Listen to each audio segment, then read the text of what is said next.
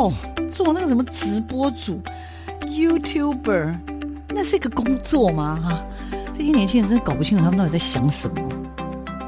大家都说直播主很赚钱，切，哪有那么简单？网络社群媒体崛起，传统媒体死定了吗？直播平台真的像你想象中的色情满满？它的真实情况到底如何呢？哦，个子又不是空气，怎么会外泄？哎呀，只要值钱吗？通通送你啦，随便啦。世界上没有绝对安全的系统，而人性是最大的漏洞。时下你不可不知的科技应用与社群发展，科技社群敲敲门，带你推开趋势的大门。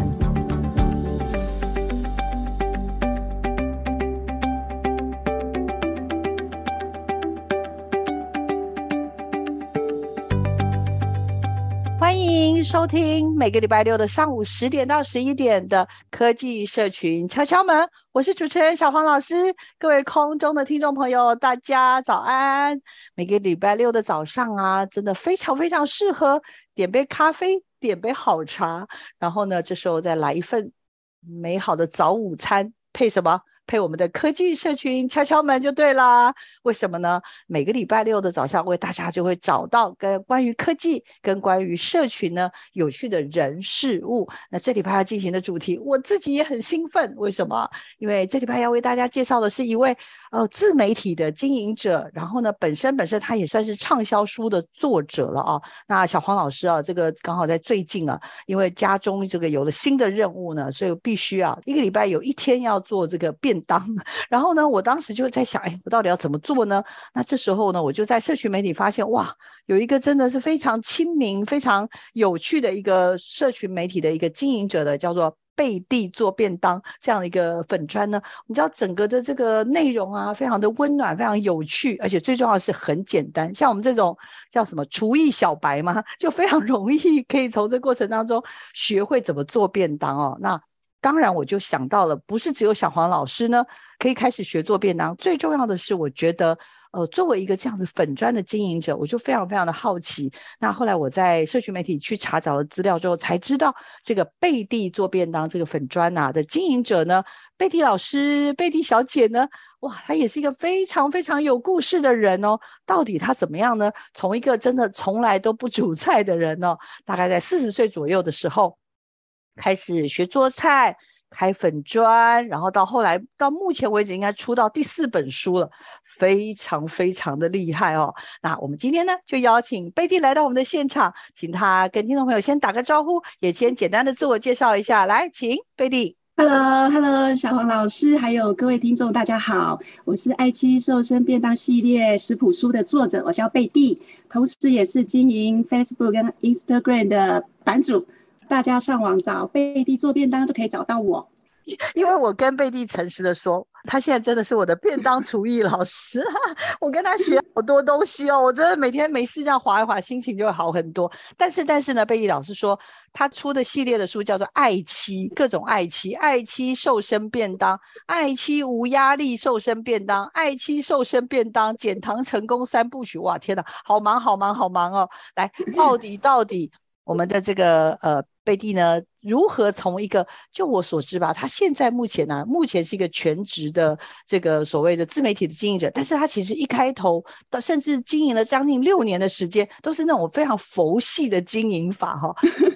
接下来我们是不是就让贝蒂啊来跟我们大家聊一聊，好吧？贝蒂到底是什么样的起心动念，让你自己从一个四十岁才开始学煮菜，这样这样蛮激励人心的。来，麻烦跟我们分享一下，到底发生什么事？真的，在四十岁以前呢，呃，我我我是个外食族，我跟我老公就是三餐都吃外面。那因为吃外面，现在台湾吃外面非常的简单跟方便，就是呃随便买回家，然后加热或什么就可以吃的。那因为吃着吃着就发现我老公就是他越来越胖，然后公司的健康检查也有蛮多红字的。那我就陪他一起去看医生，医生就有建议我们在饮食上可以做调整，对他的身体健康还有血糖都会比较好。那我开始就呃上网找一些食谱，因为我四十岁以前完全不会煮。我就开始找食谱，那因为不会煮，我就找简单的，就是一开始主要是把它弄熟，然后加一些饭、一些菜、一些肉，然后给我老公吃。那就是这样慢慢学，慢慢学。那为了要让口味更好吃，然后呃，老公不会因为吃这些东西，然后心情不开心，所以就更精进自己的厨艺，这样。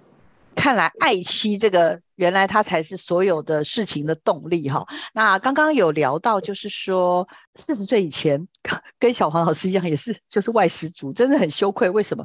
因为我常常觉得自己煮了半天，真的还不如外面买的，所以就会觉得啊，真的，然后自己煮完，最后又要洗锅子、洗碗筷，真的好辛苦、好累哦。贝蒂呢，其实也是在一个这样的情境，因为我。呃，事前也查找了一些资料，也跟贝蒂做了一些预访，才发现其实贝蒂也是一个上班族啊，他是一个百货这个行业里面的企划人员，所以工作一定也很忙。那先生工作也忙，那两个人其实回到家真的是不会很想要做东西了哈。那这个外食族这个角色，但是因为先生的健康的关系呢，所以他决定调整自己的生活，从四十岁开始学煮菜。然后呢，刚刚也我询问他，因为我其实是透过我已经忘记我到底是透过。IG 还是透过脸书哈，不过基本上我现在就是很认真。平常 只要这个贝蒂 PO 的文，基本上我都还蛮认真的读，而且我还会往下去找一些，有些可能觉得难度不会那么高。但刚刚贝蒂有跟我分享，就一开始的时候，他其实是在 IG 上账号把它打开，然后去做一些准备的工作。所以要想要请教贝蒂说，为什么第一个他会从 IG 开始经营，还有第二个到底从零一开始没有人订阅，对不对？到一千甚至到一万，因为现在就我所看到已经三十几万的订阅率，这种佛系经营可以到三十几万，这非常非常的不容易。来，我们请贝蒂老师跟我们分享一下，到底这个起心动念跟后来的这个整个的发动又是怎么样一个状况？请。好的，这个起心动念当然就是因为先生的健康，为了想要重拾他的健康，然后我就开始煮比较健康的便当，让他带去公司。那因为我自己不太喜欢煮饭，所以我在想，我应该要从煮饭这件事情去找一些乐趣，让煮饭这件事情我会有兴趣每天去做。所以我就开了 IG，然后在 IG 上分享我的便当文，然后把便当拍美美的放上去。那同时呢，慢慢的就是会有一些粉丝加入，就会增加成就感。那因为成就感的关系，我就开始推动自己去学更多不一样的料理。这就是因为健康，然后才开始煮饭的一个故事跟一个过程。那粉丝从零到一万之间，或是到一千，这过程其实没有太大的感觉，因为一开始的时候自己不太会煮，那所以花很多时间在找食材，还有在精进自己的厨艺。那也没有太多的心力去留意今天粉丝加了多少，或者是退追踪又退多少，就是很专注的在煮东西跟分享这个部分。那真正的比较有感觉的时候，是粉丝数来到七千多的时候，就觉得自己好像应该有一些社会责任，就是嗯。除了分享健康的食物给大家之外，也要让大家知道这些食物对我们的健康，还有我们每天吃的东西会影响着我们的健康生活。所以我会就是在便当分享的时候，还会再跟大家沟通一下，就是吃健康的便当对我们来讲是很棒的。那同时也不要因为做便当让生活的压力变得太大，这样子吃起来会不开心，做起来也会不开心。其实事前预防的时候就拷问了一下贝蒂老师，因为我好像是透过呃脸书这个部分呢，就是可能被推播过来，然后 IG 上面应该也是有被推播，但是目前呢，我花可能比较多的时间是在透过脸书。那脸书的部分跟大家报告一下，现在大概应该是有十五万三千左右的这个追踪的人。那另外当然就是在 IG 上面的话，哇，这个。贝蒂做便当，Betty Bando，这个呢就不得了了。老师大概在这六年当中抛了一千三百九十五则的贴文，目前老师有三十八点四万的粉丝。那当然我，我我就像刚刚老师。呃，贝蒂所分享，他真的非常非常的谦虚。他说，他一开始在经营的时候，真的可能也就是忙着准备便当，忙着这个有各式各样的新挑战，或者是怎么把呃合适的食材用最好的方式去呃呈现出来，然后摆放在便当里面。据说，据说就是这个花了不少时间，而且那在这样的过程，等一下可能请贝蒂老师聊聊好了。从零到可能一千或五千到一万，大概花了多少时间？这是第一个。第二个呢，我又非常非常好奇，就是我刚刚也忍不住预防就问了，哎，我说贝蒂老师啊，你其实是个上班族哎，你的同事没有觉得很奇怪吗？你是原来你是那个自媒体的经营者，原来你是畅销作家，那同事大概什么时候开始发现，呃，你其实是一个这种所谓的？部落客，知名的部落客，那同事的反应又是如何呢？大家是属于那种很鼓励你呢，还是有时候也会忍不住酸你一下说，好了，不要弄了啦，你这上班都不专心等等，会不会有这样子的一个来自同事哦，来自同事或好朋友的或者家人的酸言酸语呢？来，我们请贝蒂帮我们分享一下。同事的酸言酸语倒是没有诶、因为我一开始的时候在分享便当，然后在写便当文的时候，同事就知道了，我并没有隐瞒。因为这这大家一起吃饭的时候，就会看到你的便当怎么跟大家摆盘不一样，你都会太刻意了，太刻意的漂亮了。那所以我一开始就跟大家说，哎，我有在经营这个这个社群，那大家也可以来看。那同事都很支持，有时候同事还会过来跟我分享，哎，今天他看了什么，就是我 PO 的什么，然后那个怎么煮啊，然后或者是他们有看到更棒的食材，或者是更更棒的煮法，也会分享给我。所以同事是一直蛮支持的。那刚才小黄老师问到是零到五千的粉丝，他增加的时间大概大概是半年左右，就零到五千。那呃到一万的话，这个我就不太记得，因为一开始就真的就是所有的心思都是在菜上面，所以没有去统计。哎，这个大概多久的？大概是在两年的时间，大概到一万多。那上了一万之后，就慢慢的就增加的更快，这样。那我也要请教那个。呃，贝蒂了哈，因为呃，我们都知道，在这种社群媒体，它有时候真的就是大者恒大，所以当自己的呃这样子的一个粉砖，可能透过了。呃，IG 开始有更多的人认同你，然后会去可能也是分享，或者是呃，就是来追踪等等这些东西，这个东西开始开始长大了哈。那呃，我我刚刚是会蛮忍不住也问他，除了同事会不会有人酸言酸语，我还忍不住又问追问说，诶，那会不会碰到很可怕的酸民啊？因为我刚才举了我自己同事的例子，就是。呃，是一个知名的呃媒体的高阶主管，但是碰到了一个社会事件，但是呢，哇，这个网络上的这些来批评的人，真的是讲话都不留余地，到最后他真的受不了，他整个把账号关掉。所以我也很好奇了，贝蒂在整个这个经营的过程当中，都一直都是很开心的吗？还是这个过程当中曾经也有碰到一些很困难的事情？然后那到底？就是整个对自己来说啦，就是有没有一些什么样的收获？我们都很想听故事，可不可以分享几个故事给我们听，或者是任何在这过程当中你的感受，好不好？呃，我一开始在经营这个便当的时候，是想要跟粉丝们一起就是讨论健康饮食这一块，因为我发现就是如果我们就是。三餐都吃外面的话，比较容易吃的比较高油高糖，这样长时间下来对我们的健康不太好。那所以成立这一个粉砖的的那个初衷就是健康饮食，所以我一直就是。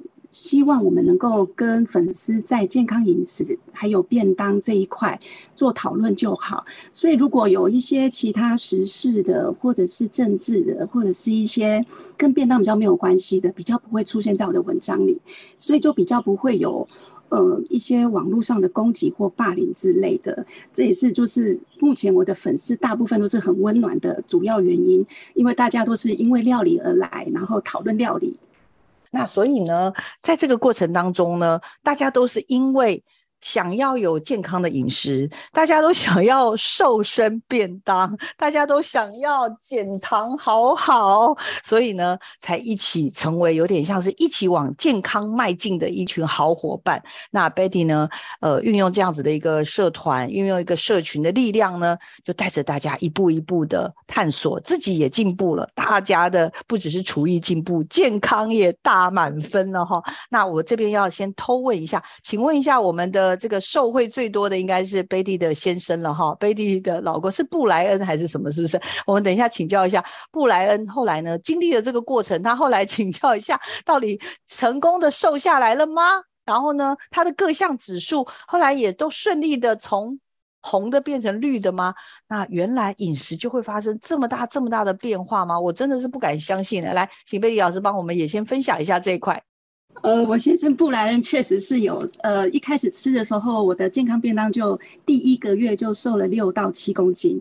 那可能因为他的一开始饮食，他本来饮食就比较高油跟高糖，那突然间我呃提供比较健康的饮食或者是比较清淡的饮食，他吃第一个月就有瘦了七公斤。那那时候我还在想，是便当有这么难吃吗？怎么一下子就瘦那么多？后来发现，哎，原来。就是我们把饮食稍微调整一下，他的体重就会就会慢慢的回到他的正常值，所以他总共是瘦了十六公斤。可是到了中期的时候，我们有稍微做一下饮食上的调整，因为他开始在做健身跟运动，所以我们就比较不会再专注体重这一块，我们会更专注在健康的饮食的，它让它更均衡。然后呃不会强调那个体重上的数字，而是吃得开心这样。谢谢我们白迪老师把他先生布莱恩的秘密也告诉了我们。呃，因为呢，透过这样子的一个饮食的一个调整，再加上运动，所以看来数字呢都是从红的慢慢一步一步的转成绿色的安全的数字哦。而且呢，不止瘦身成功，也重拾了健康。可是呢，在社群媒体里面分享这样的食谱跟料理啊，好吃好看，然后嗯又。你知道，其实我我觉得是花了不少时间做这些事情，所以我也会很好奇，就是做这样的过程中，其实我我刚刚也忍不住问了，呃，想问贝蒂老师呢，贝蒂呢，就是在这个过程当中，有没有因为在准备的过程，或者是自己真的，比如说工作上真的非常的忙碌，或者家里碰到一些什么样的事情，或者是有一些什么样的因素，有在考虑说，算了，我真的干脆不要剖好了，还是说？哎，不行，有这么多的粉丝等着我，我还是必须勇敢的、努力的、尽力的。虽然可能很累，但是还是要努力的把这个内容维持住。每个礼拜，刚刚有讲咯，六年大概剖了一千三，像目前应该很快到一千四百则的贴文。各位不要小看，这是一种毅力的表现。也就是一年呢，平均大概剖了两百到两百五十则。哎，这个这个不是一般人可以做得到的。所以到底。到底这样子的过程，它有没有曾经让你想要真的不要做算了？那又是一个什么样的动力让你觉得不行，我还是要继续努力下去？来，我们请贝蒂帮我们分享一下。其实我每天都有时候，尤其是特别累的时候，我都会想要放弃。那我觉得很特别的是，每当我想要放弃的时候，就会有粉丝他私讯我，呃，内容大概就是他会支持我，他很喜欢我。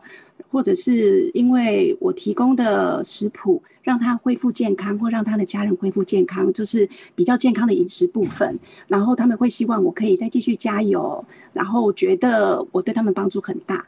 所以每当我就动起要放弃的时候，就会有粉丝私讯我。我觉得他们都是小天使，让我更往前面推进，然后不要放弃。所以呢，就是能够跟大家分享，我就尽量分享。那可能不会给太大的压力，因为如果给自己太大的压力，我相信分享出来的东西可能就会有一些负能量在里面。那因为现在大家其实生活压力都很大，比较不会希望就是我上来看一个便当文，然后里面又有满满的负能量，那看完压力会很大。所以这个也是粉丝他们给我的力量，让我可以继续往前。呃，即使想要放弃的时候，就会想到他们。哎，就是在在我的粉丝里有几位，他们是真的很支持我，然后他们很希望能我能够多分享。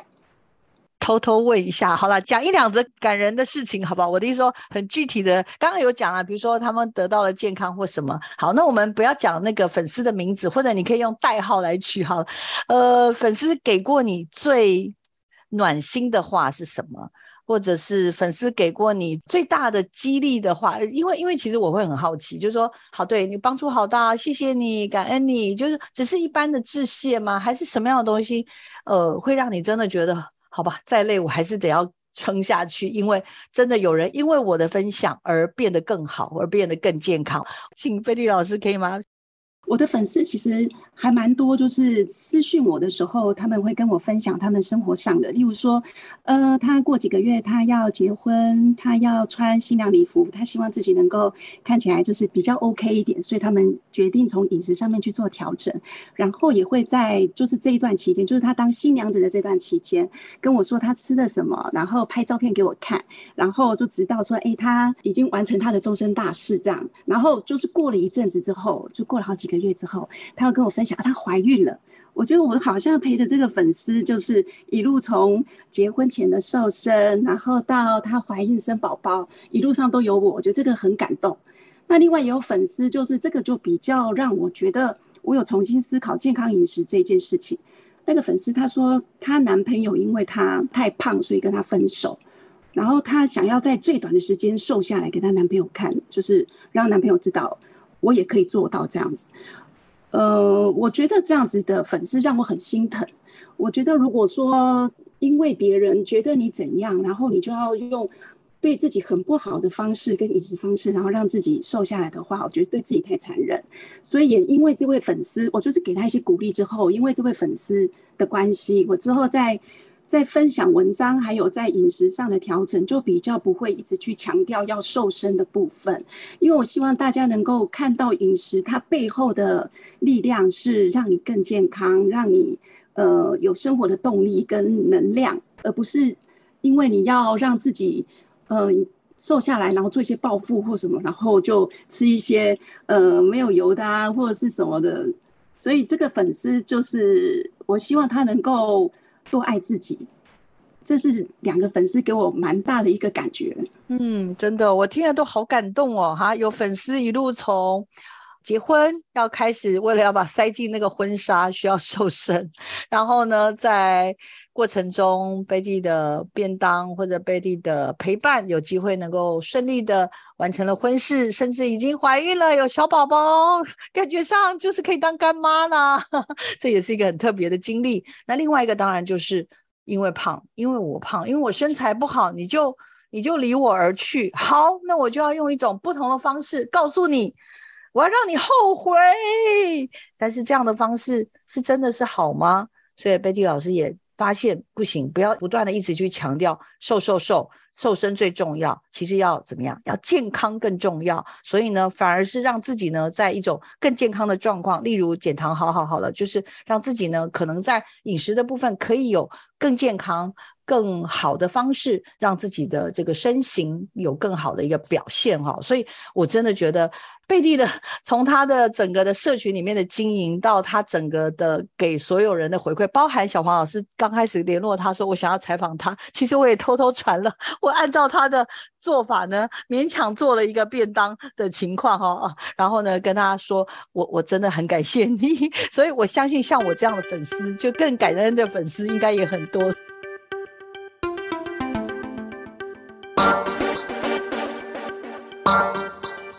网络平台百百种，到底该如何经营呢？透过社群任意门，我们带你掌握粉丝的经营术，增加社群粘着度。社群任意门。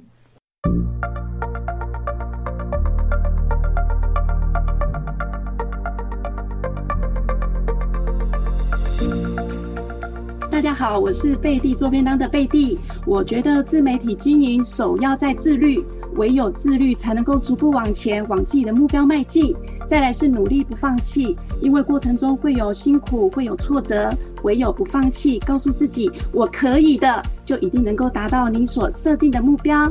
这样你了解社群经营的技巧了吗？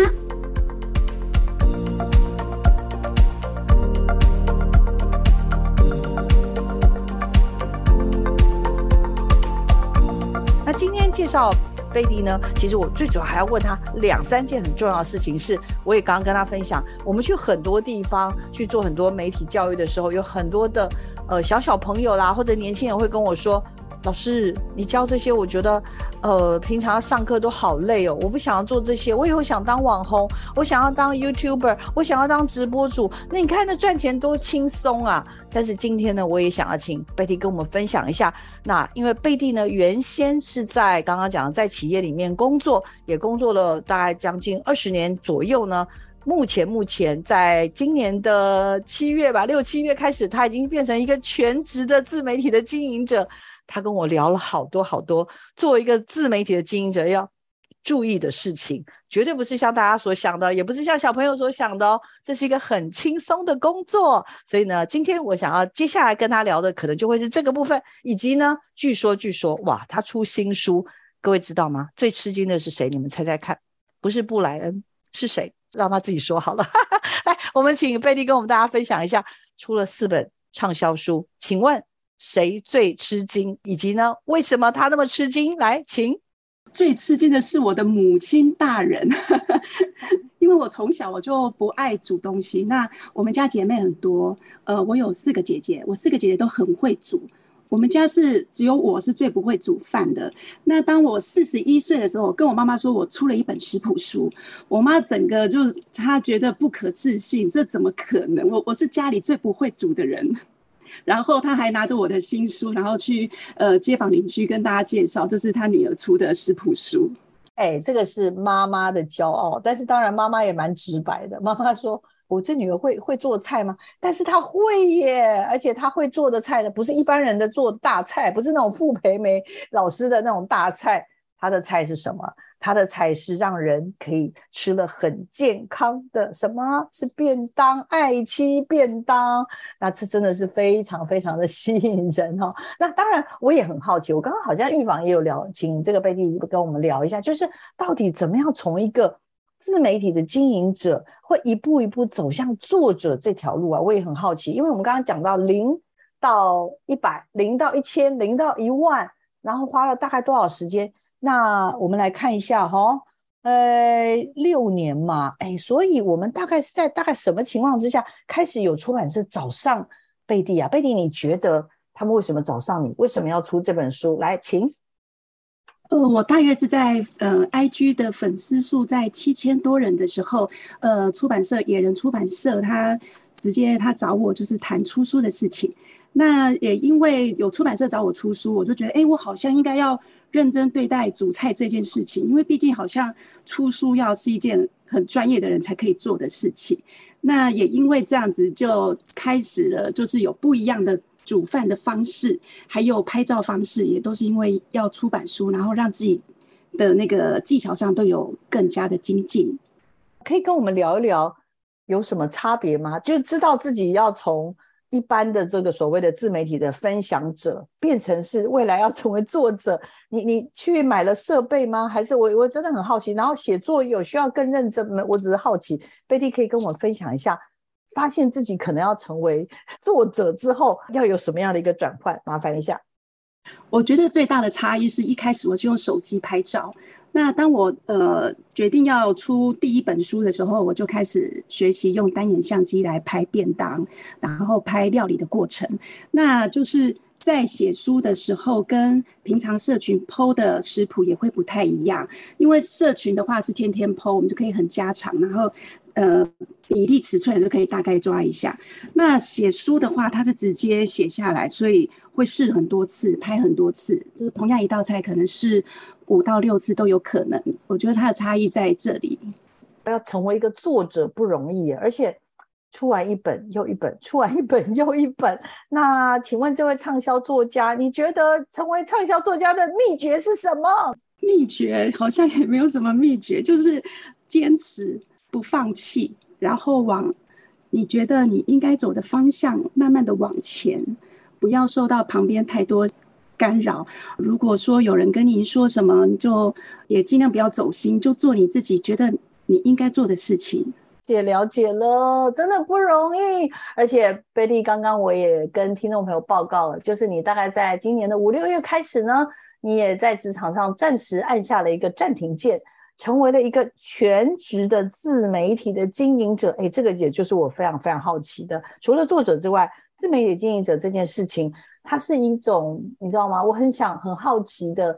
关于她的美丽与哀愁，我刚刚有预防也跟你请教，因为美丽就是大家都看到你的光鲜亮丽，大家都看到，比如说啦，Betty 呢一直在推一款锅子，哈哈哈，那个要团购的锅子，那刚好我家的电锅也坏了，我那天还跟我家人请示说，哎，我们家锅子坏了，刚好我看了这个他在团购，请问我可不可以去团购 一下？所以我我真的很好奇耶，就是嗯这样子的一个所谓的全职的自媒体的经营者，跟你过去有点像是一个所谓的。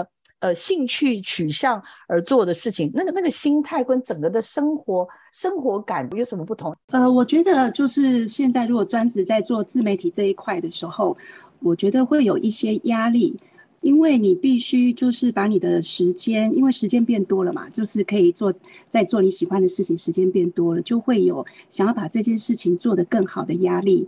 那以前的话，因为主要工作就是还有上班这件事情，那便当只是斜杠，所以会把所有的心力就是放在工作上比较多。那现在就是反过来，我会把全部的心力都放在便当。那刚才小黄老师说，呃，那个自媒体的美丽与哀愁，我觉得大家看到的可能是一个很漂亮的便当，还有看起来干净利落，就是很快速的那种。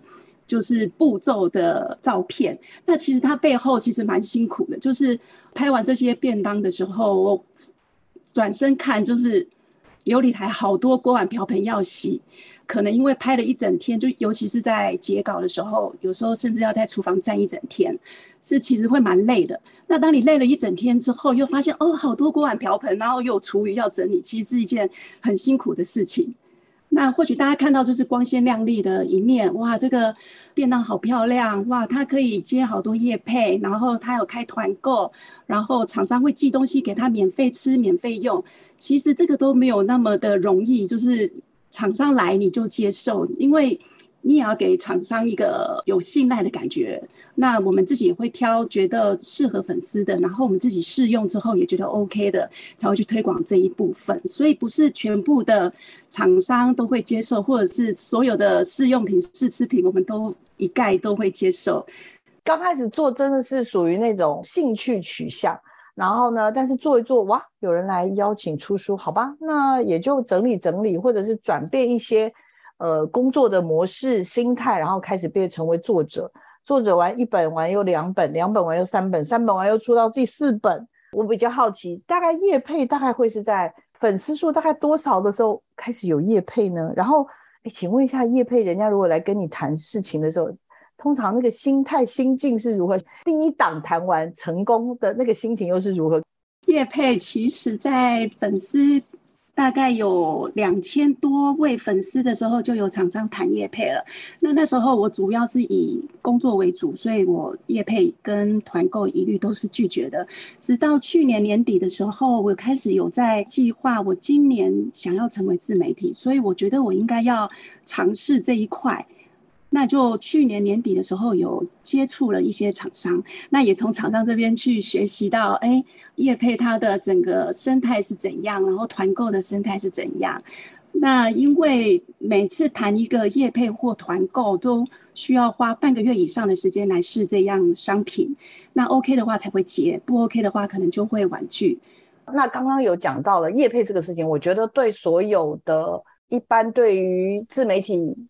有兴趣的伙伴，不管是年轻人或者是各个跨年龄层的人，我觉得大家都会想问问题的是，刚刚听到的一个 SOP 简单的一个流程。首先会有很多人可能来接触，因为你的你有一定的这种所谓的这个流量，一定的这种眼球关注在我们的这个 IG 的账号上面，所以人家就可以来谈说，哇，那你现在我们有没有机会跟你合作呢？然后我们的商品是这样，那如果跟我们合作的话呢，我们会提供，我自己乱说的啦，我们可能会提供多少的这个。费用给你，或者可以卖到多少之后呢？我们有机会可以做一些分润什么等等。我这是自己乱想的啦，就是我不知道这样的一个流程，先谈，然后试用，试用完确认之后，然后再把很多的条件把它确认下来。然后，因为我我想这样听起来，Betty 其实接的时间好短哦，可能都不到一年呢。那目前有接过几档吗？在这过程当中有没有什么你觉得合作起来是？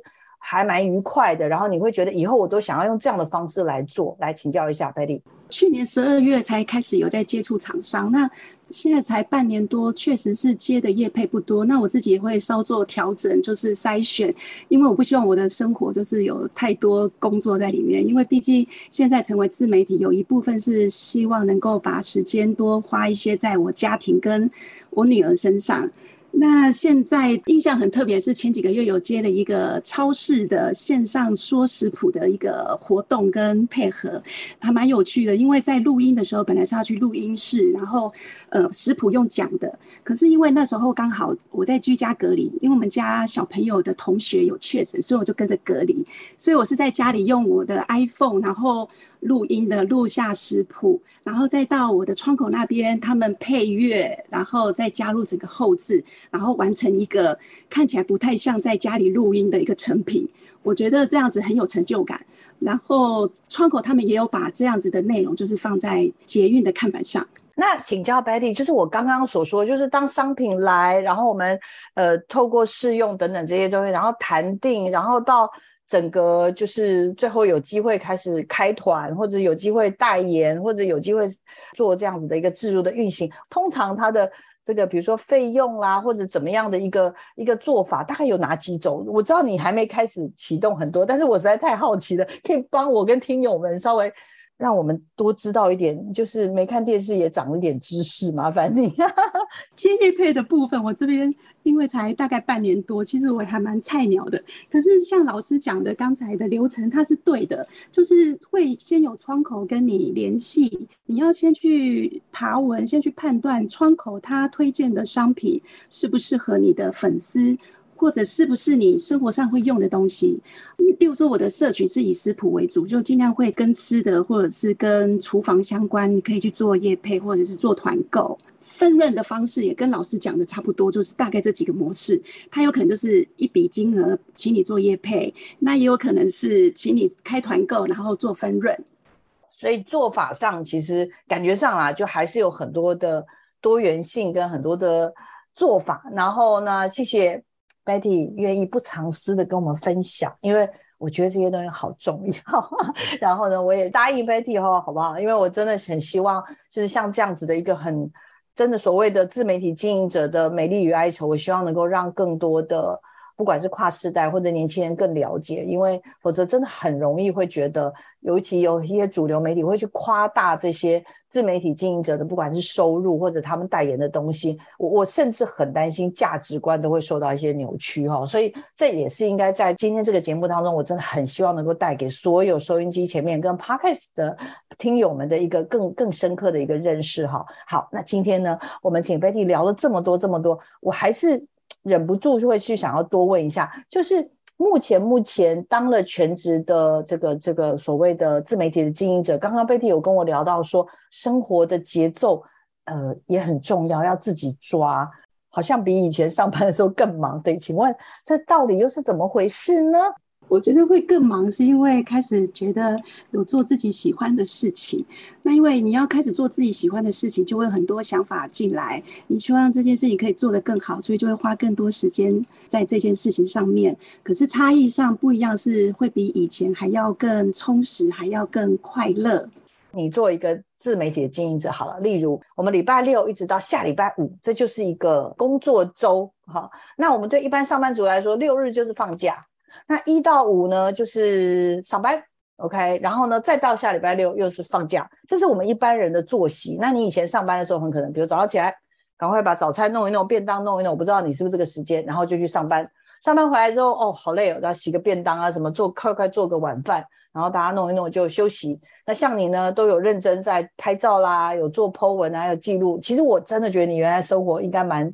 挤得满满的，可是你竟然会跟我说，现在作为一个自媒体，你你更忙了，我我就不是很理解。比如说你早上起来，你其实有超过十二个小时自己的时间，就现在只剩下自媒体这件事情，为什么会变那么忙？可以跟我们鲁顿的小黄分享一下吗？我觉得现在跟上班族不一样，以前上班族就六日的时候，哎呀，真的是休息就是休息了。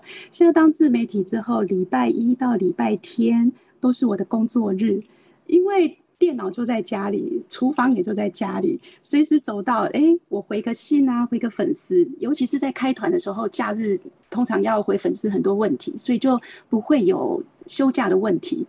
那因为是自己做的事情，所以就不会觉得太累。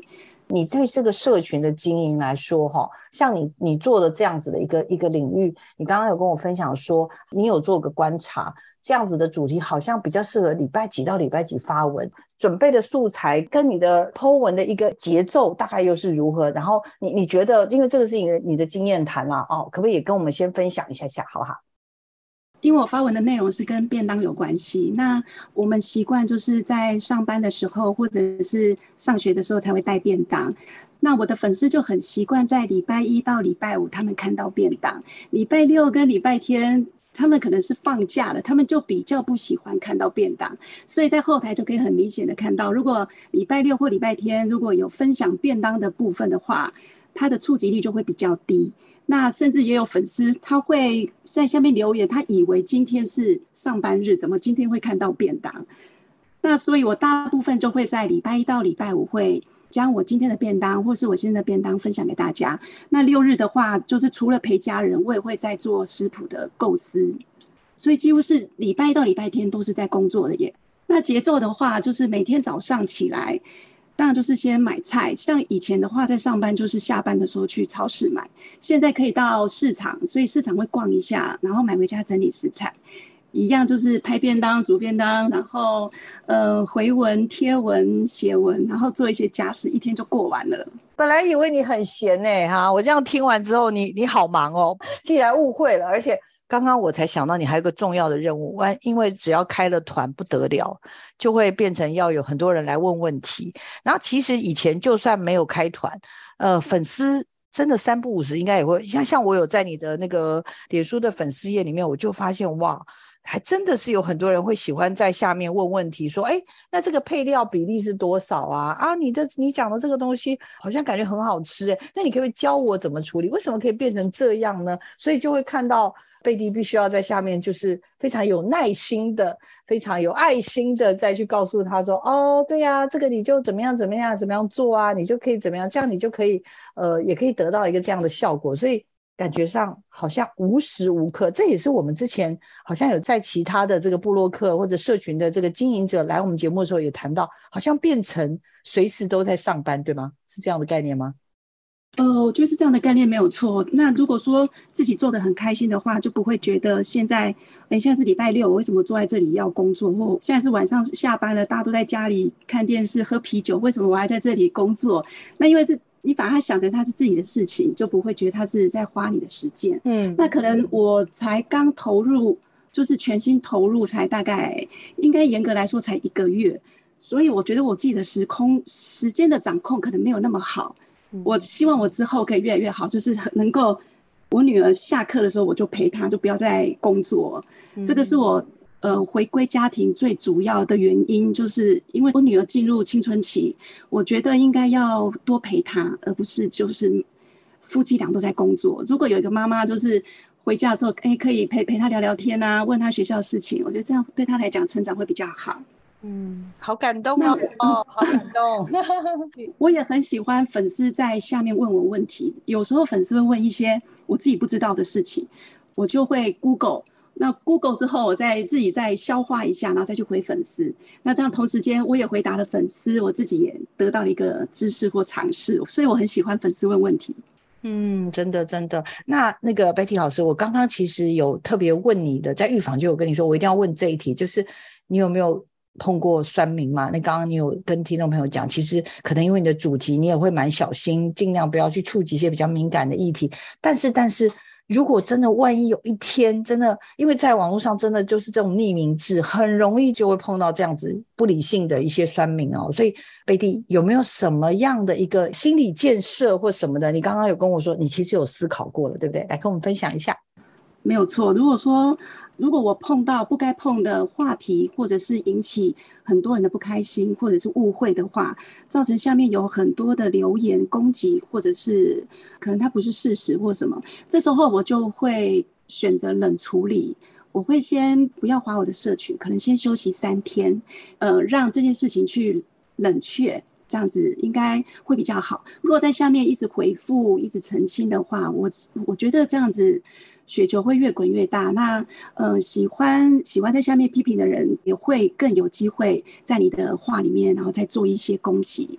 也在这个地方，也想要提醒所有的听友。或者是有很多一心想要成为 KOL 或者是所谓的网红的伙伴们，自媒体的经营者的伙伴们，可能在这件事情上面自己也要做一些预想。如果别人真的对于我们讲的事情有很多很多的不以为然，那我们又该如何去面对？然后呢，自己也要去思考说，这些这件事情好像不是只只有我们表面上所看到的很好赚钱啊，很轻松啊，怎么人家玩一玩啊，拍一些 Vlog，人家就可以有这么多的呃好吃好玩的事情发生。事实上，基本上所有所有的自媒体经营者都告诉了我们。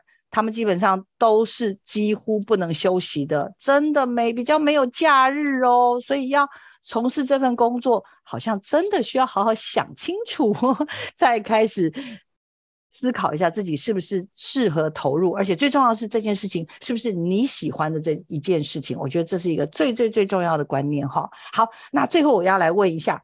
贝蒂老师，就是其实分享了这些美美的便当照片哦，那对你来说，它是一个怎么样的一份责任或者任务吗？那如果用一句话或一个形容词来形容这个任务的话，会是什么样呢？呃，我觉得分享这些美美的便当的照片，它是有一种跟大家说，哎，我今天有好好吃饭哦，大家有没有也一起好好吃饭？然后打开你的感官，去察觉你生活周遭的一切。希望借由这个便当，然后让粉丝也可以，呃，就是去去发现自己生活周遭的美好。透过这些美美的便当照，是要告诉大家，今天有没有好好吃饭呢？我们的贝蒂在问你这个问题哟，好不好？这一份。爱的任务，这一份健康的祝福，我想应该是贝蒂老师经营这个粉丝最最最大的目的了哈。那我自己在看的时候，其实是真的还蛮感动的。然后也希望大家在这过程当中也学会的理解了这个作为一个自媒体的经营者的真的他们的辛苦，以及但是他们又得到什么样的一个开心的回馈。我想贝蒂老师今天不藏私，什么都跟小黄老师跟听友说的啦哈。那我们也真的再次的祝福我们，呃，贝蒂呢，他的不只是粉砖 IG 的自媒体经营顺利，也希望老师的新书，我好看的新书呢，也能够继续大卖，朝第五本迈进。我等下节目结束之后要跟他给他一个鬼点子，我想要推荐他第五本要出什么书。OK，好，那我们今天节目呢就要到这边告个段落喽，也希望老师随时呢可以再回到我们的节目，继续跟我们分享各种。开心快乐的便当式，可以吗？可以啊，哦，我很乐意。呃，谢谢老师。好，那我们的今天节目就到这边告个段落喽。科技社群敲敲门，我们下礼拜见。谢谢贝蒂老师，拜拜，拜拜。